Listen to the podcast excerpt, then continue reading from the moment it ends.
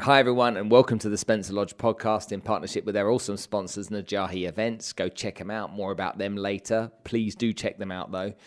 On today's episode of the podcast, I'm going to bring to you an interview with somebody who's got a story that I think you want to hear. A lot of the time, you'll see me interviewing famous people like Tony Robbins, Les Brown, or Dr. John Demartini, and so on. These are entrepreneurs that have worked out the science behind success but also, as you've seen on recent episodes, grabbing hold of the stories of people that have been through unimaginable experiences and yet still come out with a smile on their face, being positive and looking at the upside of their life and considering themselves grateful and lucky for the place they're in. On today's episode, we've got a guest by the name of Brandon Farbstein. Now, let me tell you a bit about him. I've got it all written down in front of me, so listen to this. At 21 years old, he's a global uh, empowerment speaker who. Eh, at 21 years old, he's a global empowerment speaker who inspires millions with his mission to elevate empathy. It's a big word nowadays, you know, and I think it's not really respected as much as it should be diagnosed with a rare form of dwarfism and standing at only three foot nine. That's 1.143 meters, so he's tiny as you can imagine. Brandon has transfer- transformed his suffering and isolation into empowerment and impact. Whether sharing his universal message with youth, transforming perspectives with his book 10 Feet Tall, or partnering with companies like Facebook, HP, Marriott, etc., Brandon delivers tools to audiences of all ages to shatter limiting beliefs and elevate their mindset. I love people like this, don't you? Brandon continues to break barriers and pave the way for people who often feel invisible.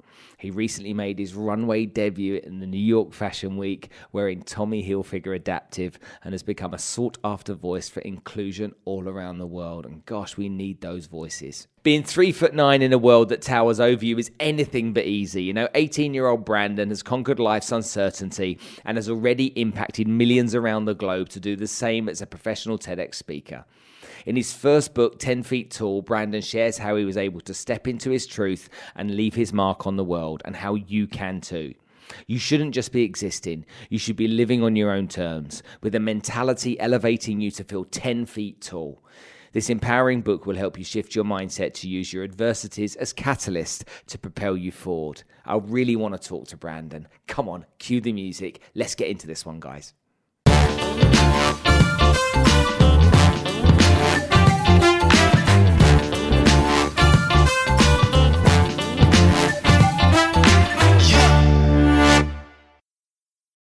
Brandon, thank you so much for taking time to come and join us on the show today without a doubt, okay, interesting times for all. And considering you're in the States, you know what? The rest of the Middle East is going to want to ask you some questions about what's going on with your president.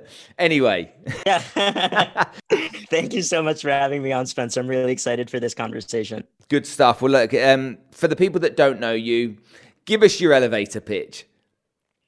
Totally. So, what you can't either tell on camera if you're watching or hear if you're listening to the podcast, I am three foot nine, thanks to a rare form of dwarfism that I was diagnosed with when I was two. And fun fact there are over 400 different forms of dwarfism.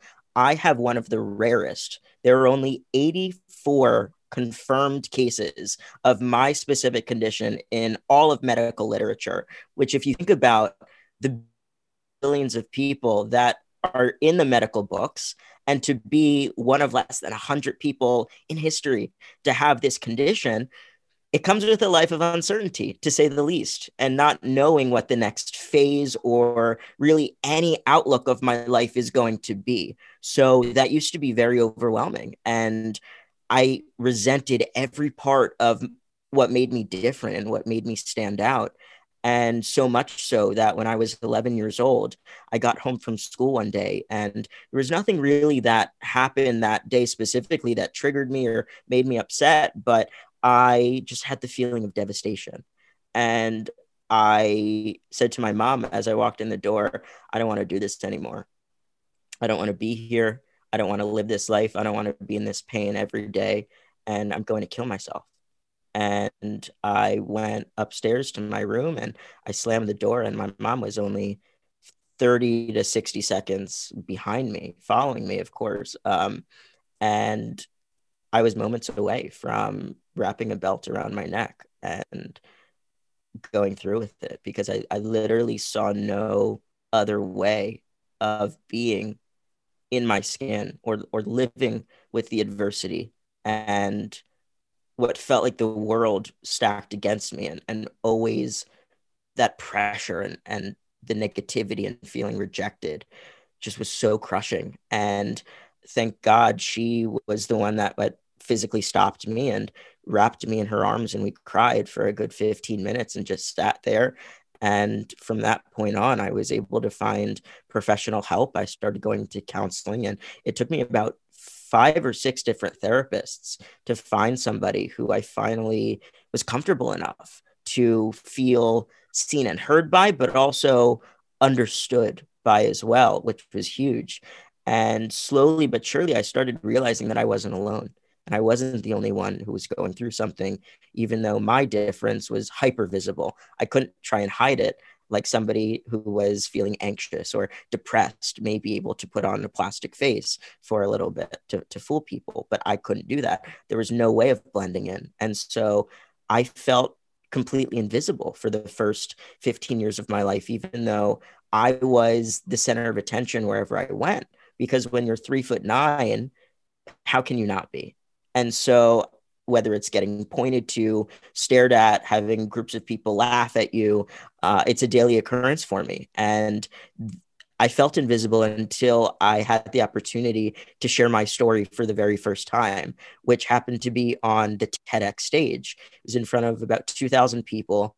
And for the very first time, I was authentic, I was real, and I shared my story. And it was literally in that moment that I found my purpose and I found my my reason for living. And that mission is what I've been on six years later. And I really believe that I was put here with the challenges, with all of the the things that make me who I am, that have put me where I am, to be able to use that for a higher purpose and and have people see themselves in me you may not be able to relate to being three foot nine, but I damn guarantee feeling alone, feeling worthless, feeling like you're not enough. These are universal human emotions that we all experience at times. And the more that we could be real and open about it, I think the more that we are able to make a profound impact on the people around us. And that's exactly what I've been able to uh, so so blessed and grateful to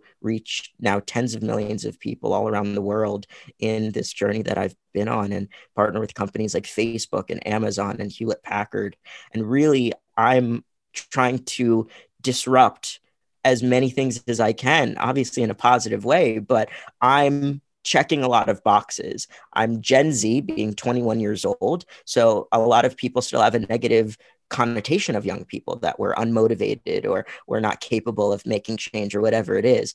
Number two, I obviously am in the disability community. So, even more so than being overlooked for being young, I'm a lot of times not even looked to as a human being. People don't make eye contact with me or they whip out their phone to take a video of me passing by instead of just smiling or saying hi. Um, and so it's it's really about I think being able to show people through my own lens that yes, you could have these differences, you could have challenges, whether it's a disability or a broken home or whatever it is that you've been through that we all have that can be considered traumatic or life jolt- joltering or whatever. We have to be able to use those things to become the greatest version of ourselves. And not be defined or confined by life's circumstances that we really can't control. Did did religion play a part in your life? Not really. Um, I've never been much of a religious person, but on the contrary to that, I have a very strong faith. Faith in just God in general, I would say, but also faith in the universe, faith in that things have a higher purpose, a higher power, and that everything is connected in some way. And I'm not saying that to to share that I have like a naive outlook or saying that oh everything that we go through is going to bring us to a better place and and whatnot. I, I truly acknowledge that there are some things that we go through we as human beings that can truly be paralyzing and and bring us to our knees and maybe not be able to recover from but if we have the ability to say you know what i'm still here I've been able to get through every obstacle, every adversity that's gotten in my way. I don't think that's a mistake. And if we all recognize that power that we each have on a daily basis, not only for our own sake, for our own lives, but to be of service and to be a light for the people around us, even with the, the social distancing and not being able to be in large groups and things like that with COVID right now, there's still so many ways that we could be reaching out to our loved ones or even people that we want to connect with further and say, Hey, I just wanted to check on you. Something that simple can be so meaningful. And I've, I've really been about that the last few months, especially. The, re- the reason I asked that question is that I remember when I was talking to Nick Vujicic, who you and I spoke about before we filmed, started filming, and Nick said to me he, he grew up in, in a religious family, but he ended up hating God for a period of time because it, he he kept asking himself the question, "Why me?" Now, obviously, he has a very strong connection with God now, but he went for a period of a few years of like, "Why me?" Did did you go through a period of asking yourself that question? Why me? Absolutely. Yeah. When I was in that period around 11 years old that I mentioned at the beginning, I not only hated and was was so resentful of who I was, but also my parents for making me, for uh, I was angry at God for putting me in this body. And and absolutely i could relate to what nick said. Why me? Why do i have to be the person that has to have all of these burdens when it seems like all these other people are just kind of smoothing along and, and not having to deal with uh, what is daily occurrences for people like me? And so i feel like if you are able to reframe it and instead of making yourself the victim of whatever that is a disability or where you came from or whatever it is choosing to rise above it and say you know what? Yes i went through it and it was really painful and it but i'm still and I have the choice to either be the victim of that and be confined by it and, and really held back for the rest of my life, or I could be the victor and say, how can I use this experience to maybe grow a little bit, to learn a little bit more about who I am and, and what the world is all about? There is never a human being that has evolved to the point of being like, no, no more and so we're always a work in progress. There's always things that we can do to make ourselves better, to show up as better parents or leaders or friends or whoever it is that, that we're expected to be sh- showing up as. And yes, it, that could be overwhelming, but I would also frame it in a way that you don't have to change everything for everything to change in your life. It could be starting off so small with something like practicing gratitude. I know when uh, I was chatting with Nick a few weeks ago, gratitude is one of the most powerful practices that we could put into play because when we are in a place of feeling grateful, we're not making those comparisons. Why do I look like this? And that guy on Instagram has a perfect body? Or why am I always getting stared at when anybody else can go to the grocery store and wear whatever they want and not have to worry about who looks at them or whatever, and that sort of thing. But I was so sick of letting myself have those thoughts.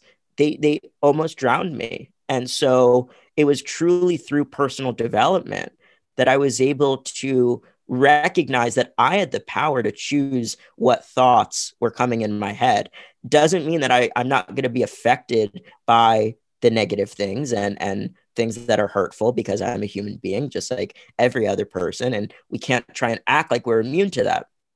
But we can say, you know what? I don't want to be the victim of this. And what can I do to maybe help somebody else who's going through something similar? And share my story. And even if it helps one person that day, I think that's a success. We when you look at people like I don't know what the name of the guy is, but he's got dwarfism. He's from the Game of Thrones.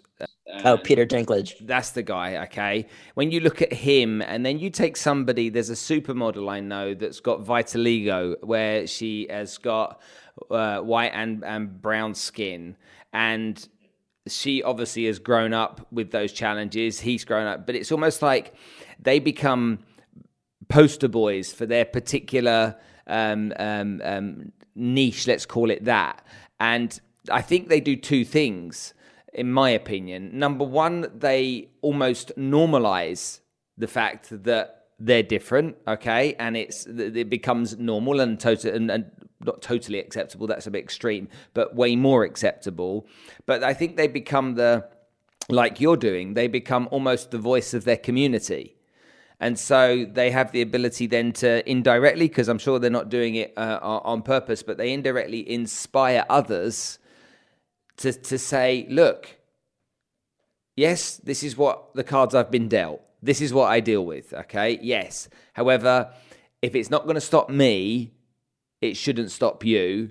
And if I can be an example to you, then guess what? If I can do it, you can do it because of that, and okay, as you expressed earlier, yours is a very rare form.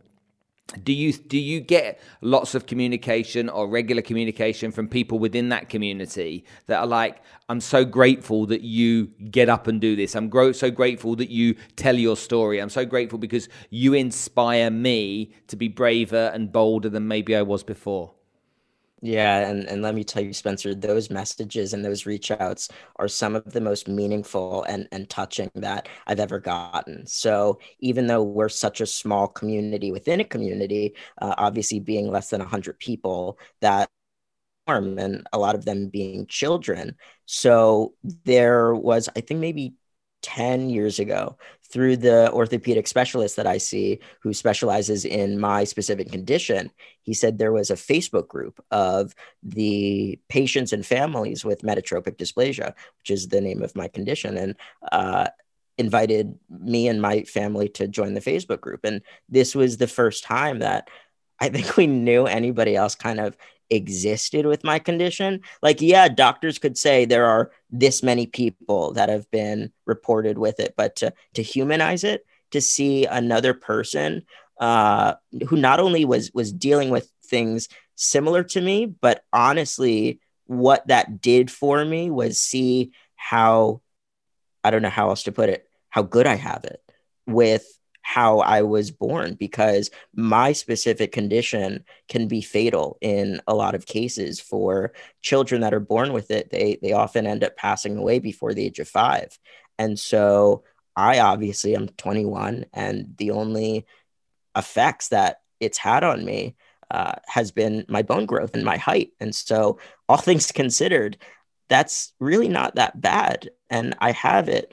Uh, I, I'm very grateful. I'm very blessed. And, and that's what, that was the biggest perspective shift. I think like even after I started getting past the point of why me and why am I different and all of those things, I saw that yes, even though I deal with these things, like, holy moly, these people have like tracheas. They can't breathe on their own or they can't move around, they can't speak any of these things that I take for granted on a daily basis.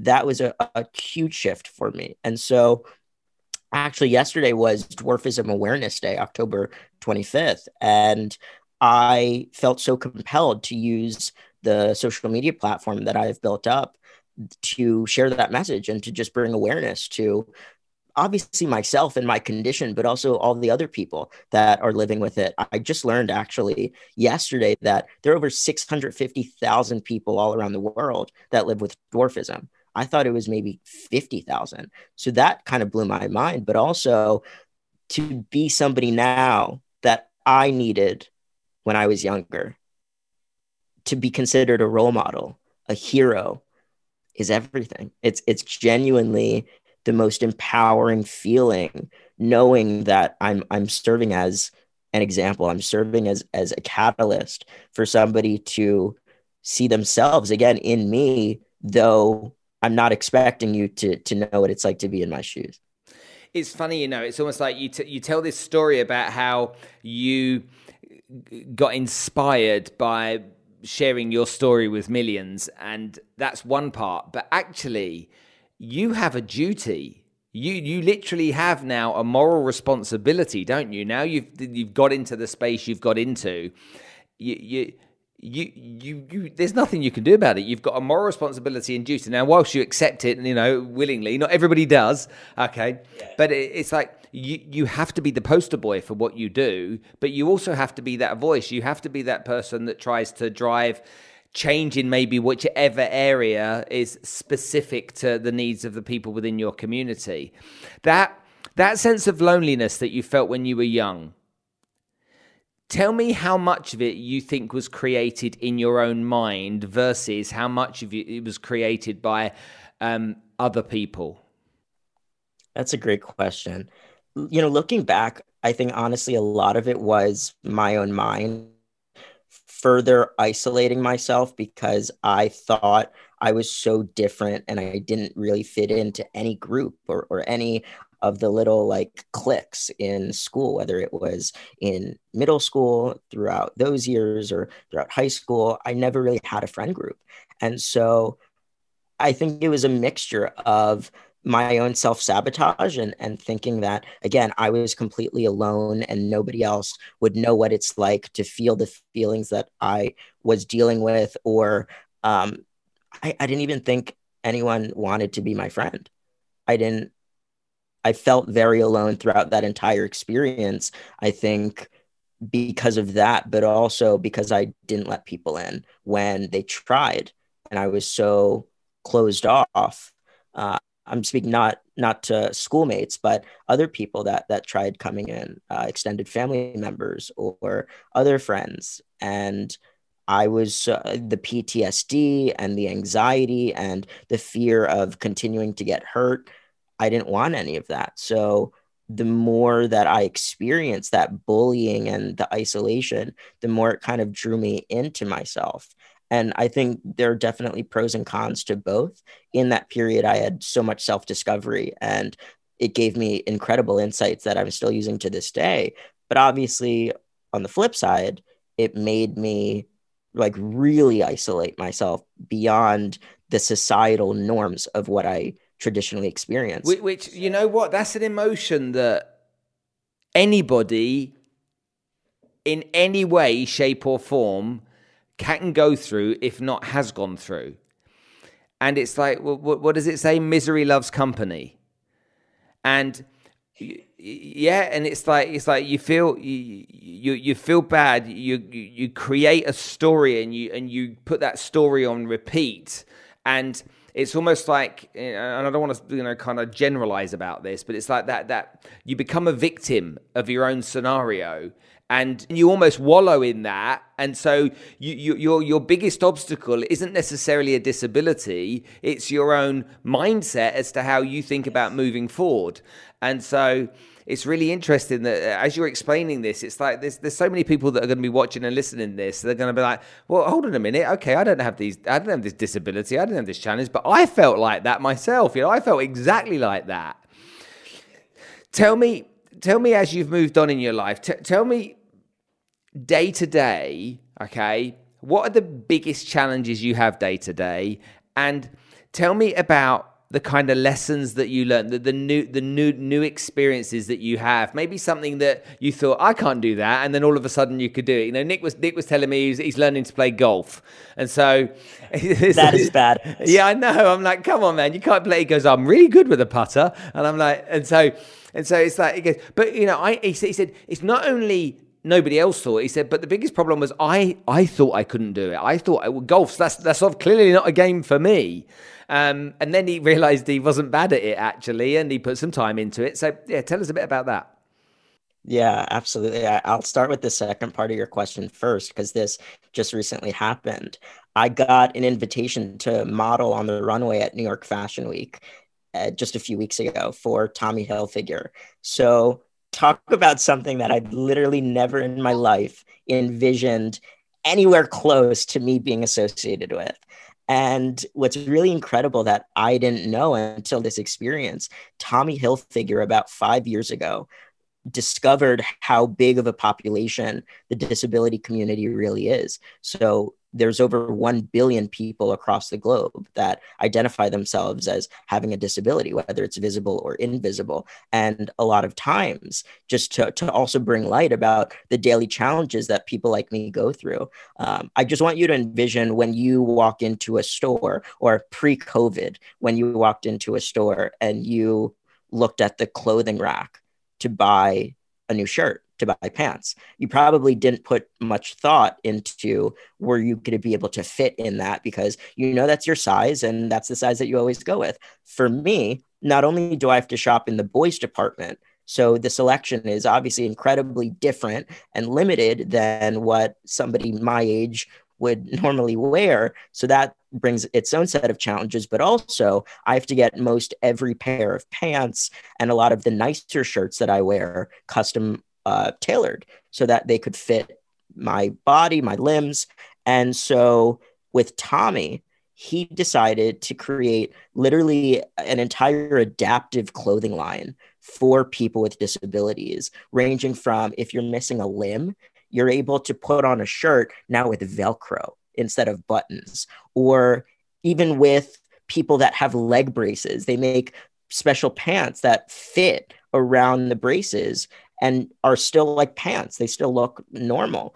And to have, I mean, literally, it was like to have a pair of jeans that I could feel comfortable and normal in is so empowering. Eh, it's like such a simple thing, a piece of, of just like a simple outfit. But the the difference that it makes when you're able to feel like you are a human being and you can look your best is everything as as I know we could all relate to. And so I got the invitation a few weeks before this event. And obviously, due to the current state of the world, we can't do in person shows. So it was all done virtually. And I had a camera crew, and we did all of these fun walks, and I got to dance, and it was all me improvising. So everybody saw the footage and they were like, How did you get so good at this? I'm like, I'm good at it. I didn't, I was just making everything up. Um, but it was just so one of those things that, yes, you can never, you never envisioned yourself, but after the experience, and even now, I know I was meant to do that. I know that, like, that had my name on it. It was, it was absolutely for me. And that's why it happened. That's why the universe brought it my way. And I think, being open to that too, because the only reason that came about is because things totally shifted with COVID, not being able to travel, not doing a million things every week, and really honing in on what I'm doing virtually and how I'm spending my time and that sort of thing. And so this would never have happened if the cards weren't aligned and things weren't as they are. And so, if just like the moral of that story, and, and I think the lesson, don't discount the silver lining in opportunities, even if you can't see it right now as you're going through something. Think back to all of the things that you have got gone through, you have been able to successfully overcome, and think about who it shaped you into. That's what I'm talking about with the silver lining. It doesn't necessarily have to be these huge gifts and opportunities that are always coming our way, but the opportunity to become a better person, I think, is one of the greatest gifts of them all. And so, yeah, that that definitely was was one of the. it's just insane. Um, it's nuts, man. It's nuts. You you're a catwalk model. Shut the front door. and and that's also like a, a, pretty cool thing to be able to flex on people with because something that I, I always used to get teased on and, and bullied was my looks. And people in, in high school would tell me I'm the ugliest person they've ever seen and I'm never going to find anyone who loves me and yada, yada. And now, I mean, obviously, none of them are doing anything close to what I'm doing at 21. But number two, it's like, no, that's none of that is true. And I'm going to prove you wrong. Like I don't I don't need to to tell you. I'm just going to show you by the life that I live. And the fact that people with disabilities can be beautiful too and can be included in freaking New York Fashion Week and be elevated to be given these opportunities. And I think the more that we as a society can realize, yes, it's great to have diversity, but diversity and inclusion are two different things. If we can work towards inclusion, not just people who maybe look differently than you, but literally like people that come from a different background that you would never never normally talk to. Those are some of the most powerful experiences and conversations that we can have. And so my question to all of you and, and i guess my challenge what are you not letting in by being closed off to certain people or not reaching out to those who may think differently or look differently or, or live a different life than you do there's so much greatness to be had when we're inviting each other to have a seat at our table. And I'll just it's really interesting you say that. It t- takes me back to thinking about what Facebook and a few of the other companies in Silicon Valley did a couple of years ago, where they said we're actively looking to recruit autistic people because they have skills that most normal normal people don't have, and uh, and we need those skills. And that just then you know it put a real positive highlight you know rather than be negative. Well and other companies i'm sure at the time went oh well maybe we need some more autistic people too. Maybe they can help our company grow. And so that type of that type of approach and mindset i think really resonates. Tell me something. Who who's meaner kids or grown-ups? Oh so I honestly feel like adults, and here's why. Kids obviously can be so immensely cruel, but I feel like more often than not, it's coming from a place of curiosity. It's not coming from a place of, I want to hurt you. It may be, I don't know anything about you, or I have all these misconceptions about you, specifically people with dwarfism, uh, just like you said before with Peter Dinklage, we're not often portrayed in in average roles. It's usually like playing the the seven dwarves in Snow White or being an Oompa Loompa or like these things that are obviously degrading in some way um, that don't show who we are as, as human beings. And so people have a definition or a context of us that isn't true at all. So I feel like with kids, when they stare or they point or whatnot, they're just wanting to learn more. And that's where what we were talking about before the obligation and the sense of responsibility that I feel every time I'm out in public. And this is continuing to evolve. So I don't want to make it seem like I've completely mastered this, but mm-hmm. every time I'm out in public, I feel such a strong responsibility when a kid is like very clearly staring at me and has never seen somebody like me before, just smiling or waving as I pass by them on my Segway. Like something that, like, that's how I'm going to be remembered. Instead of being remembered as the guy who looked like an ass and didn't smile, uh, didn't wave, like, wasn't friendly at all because I'm triggered by kids' reactions of me. That's the old Brandon. And I used to literally not go out in public because I didn't want to be around kids. And it's kind of impossible to not be around children when you're out in public. Um, so that was a, a very debilitating thing for me. But I feel like with adults, they more more so than not go out of their way when they're making certain comments or saying things that are clearly hate filled or have harassment undertones you're not doing that because you're curious. You're not doing that because you want to know what that person's name is or whatever. So, what it is though, I feel like a lot of parents are feeding the kids who are the bullies. And sometimes I've also seen parents who are not aware that their own behavior is modeling what their children are doing, even on social media. And how they're treating others, how they're treating their peers. But I want to remind every single parent out there, obviously, me not being a parent, but the perspective that I have, your actions every single day get seen more than you know by your kids. And your kids emulate everything. Even if you're trying to say no don't say that word. I did it because i was angry or whatever it is. Like yes we could make mistakes and we're human and all of that. But if you're going around on facebook and constantly berating people because they think differently than you or you're whatever it is and, and you're not doing what you're telling your kid to do you're not being that person how do you expect your kid to not be a bully how do you expect your kid to to radiate kindness and inclusivity if that's not how you're you're behaving at home and that's not who you are?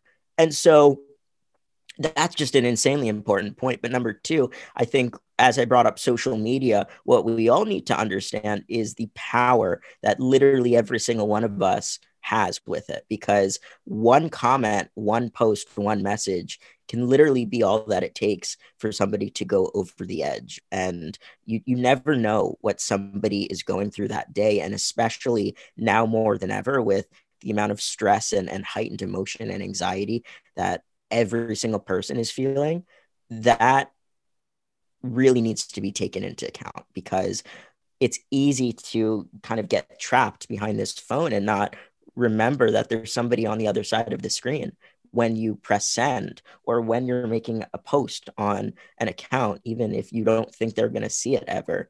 Um, it's just so, so important. And that's a message for both the young people and the adults.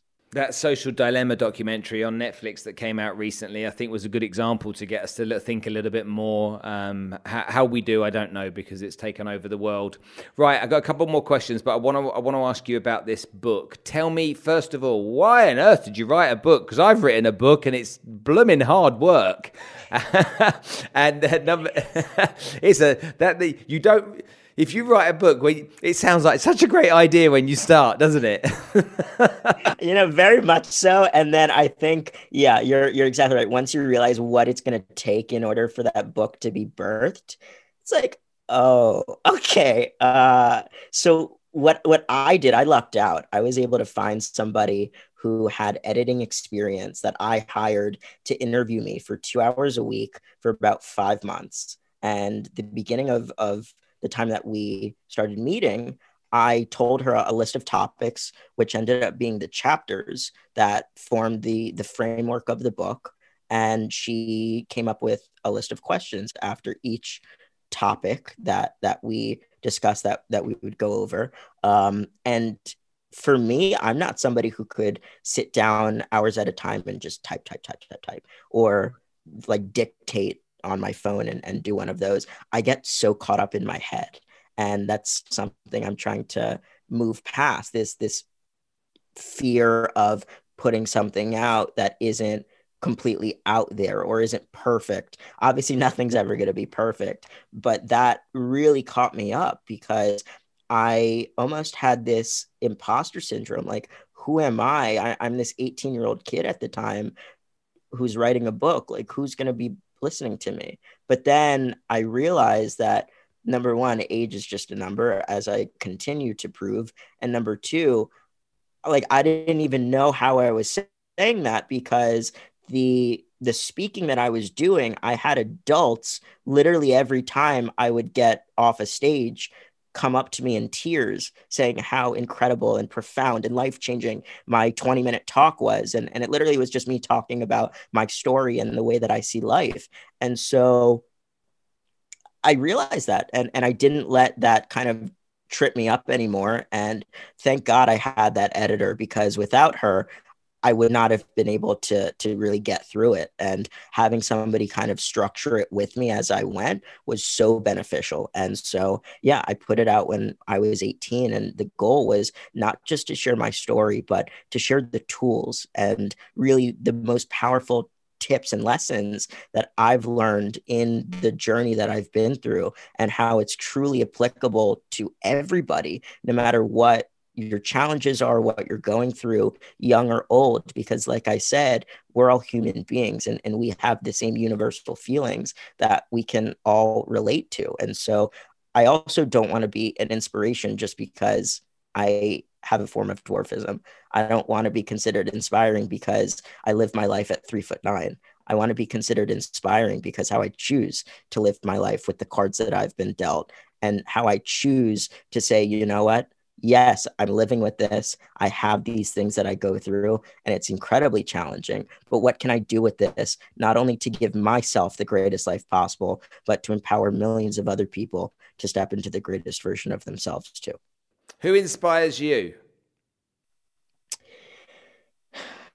It's honestly a mixture of what I and, and like as cliche as this sounds, what is going on in the world and what continues to go on in terms of the lack of action or the injustice. I know what it's like to experience so many of those things and to feel completely invisible. And now I want to make sure that I help alleviate that for as many people, especially with disabilities and differences as I can. But also seeing people like we were talking about before we started, like Nick Vujicic, like the woman who had acid poured on her face and down her throat and had over 300 surgeries.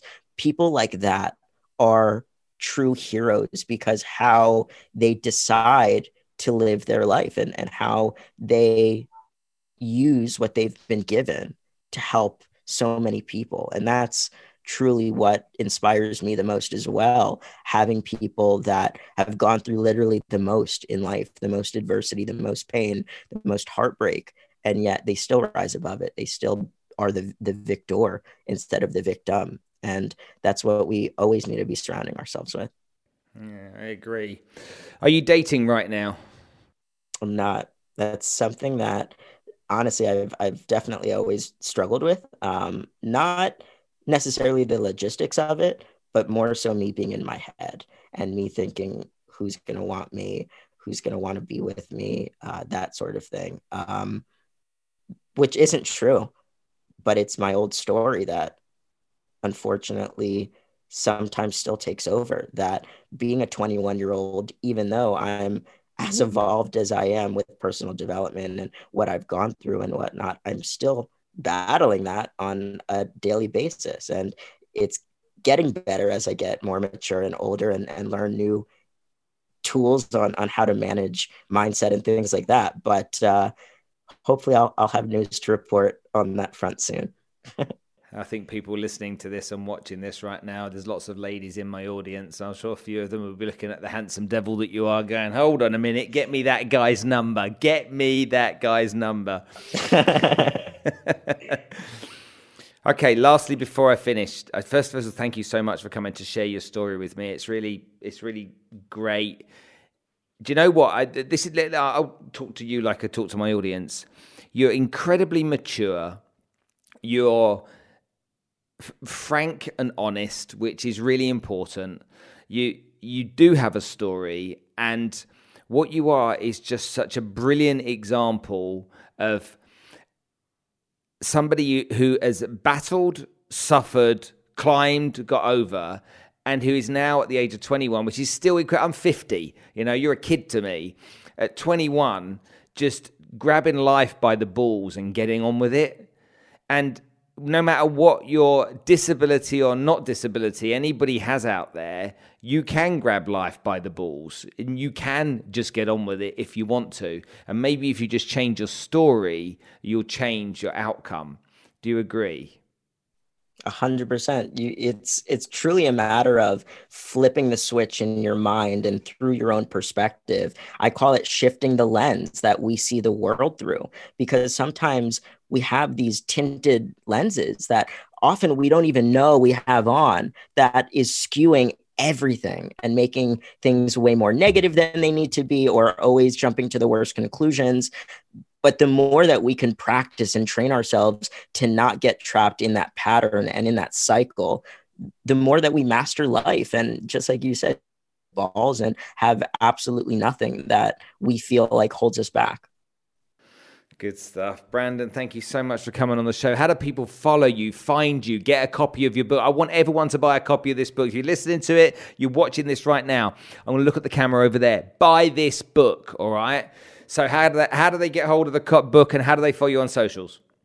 Appreciate that, man. Thank you so much. So, my social medias, I hang out the most on Instagram. My last name at Farbstein, F A R B S T E I N. Would love to connect on there or Facebook and LinkedIn. My name, Brandon Farbstein, as well. And then, of course, my book, 10 Feet Tall, is available on Amazon, both the Kindle version and paperback.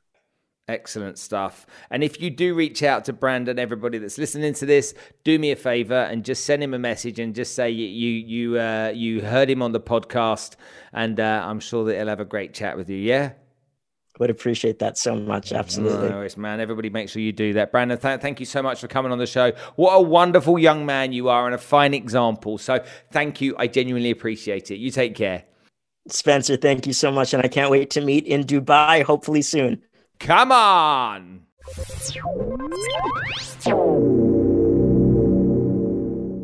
Well, there we go. Another great episode of a really uplifting character. How could somebody be so mature at the age of 21 years old? But you know what? He's been through the battles and the challenges that some people don't even go through in a lifetime. What an absolute pleasure to chat with Brandon, learn about his story. Hopefully, he's inspired you. Maybe he's got you thinking. And what I would do if I were you is to go ahead and go and buy a copy of his book. It will support him, number one, maybe teach you a thing or two about how you look at your life and what you can achieve.